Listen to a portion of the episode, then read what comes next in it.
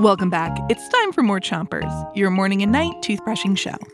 Start brushing on the top of your mouth on one side and brush the inside, the outside, and the chewing side of each tooth.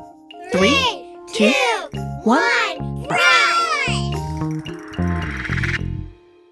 It's Cities Week, and tonight we have more of the awesome predictions that you guys made about the cities of the future.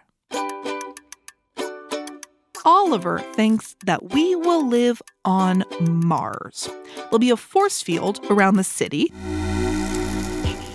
to hold in air so that people can breathe oxygen. And on Mars, the buildings will glow, and one skyscraper will have a glowing C on it. That's a galactic idea, Oliver. Switch your brushing to the other side of the top of your mouth, but don't brush too hard. Casey says buildings will have shops on top of them, and that on top of the shops will be a big pole that looks like a candy cane. Matea says there will be an extra day. Yes. But no shoes. Huh? Also, cars will float. David thinks there'll be floating cities over the ocean. And Henry says houses will be like bubbles. Switch your brushing to the bottom of your mouth and keep on brushing. Nikki predicts that cities of the future will get their power from the sun.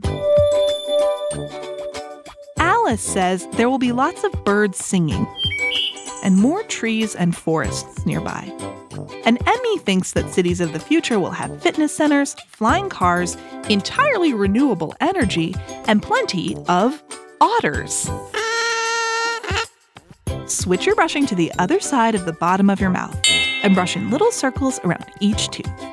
Our last prediction is from Brooklyn, Finley, and Jasper. They say houses and cars will be upside down, and food will come out of the sky. So people will hold their hands straight up and their mouths open wide to eat the food. Ooh. A ladder will go up into the sun, and there'll be robots that can find anything you lose. Man, I love it. I cannot wait for those robots to find my car keys.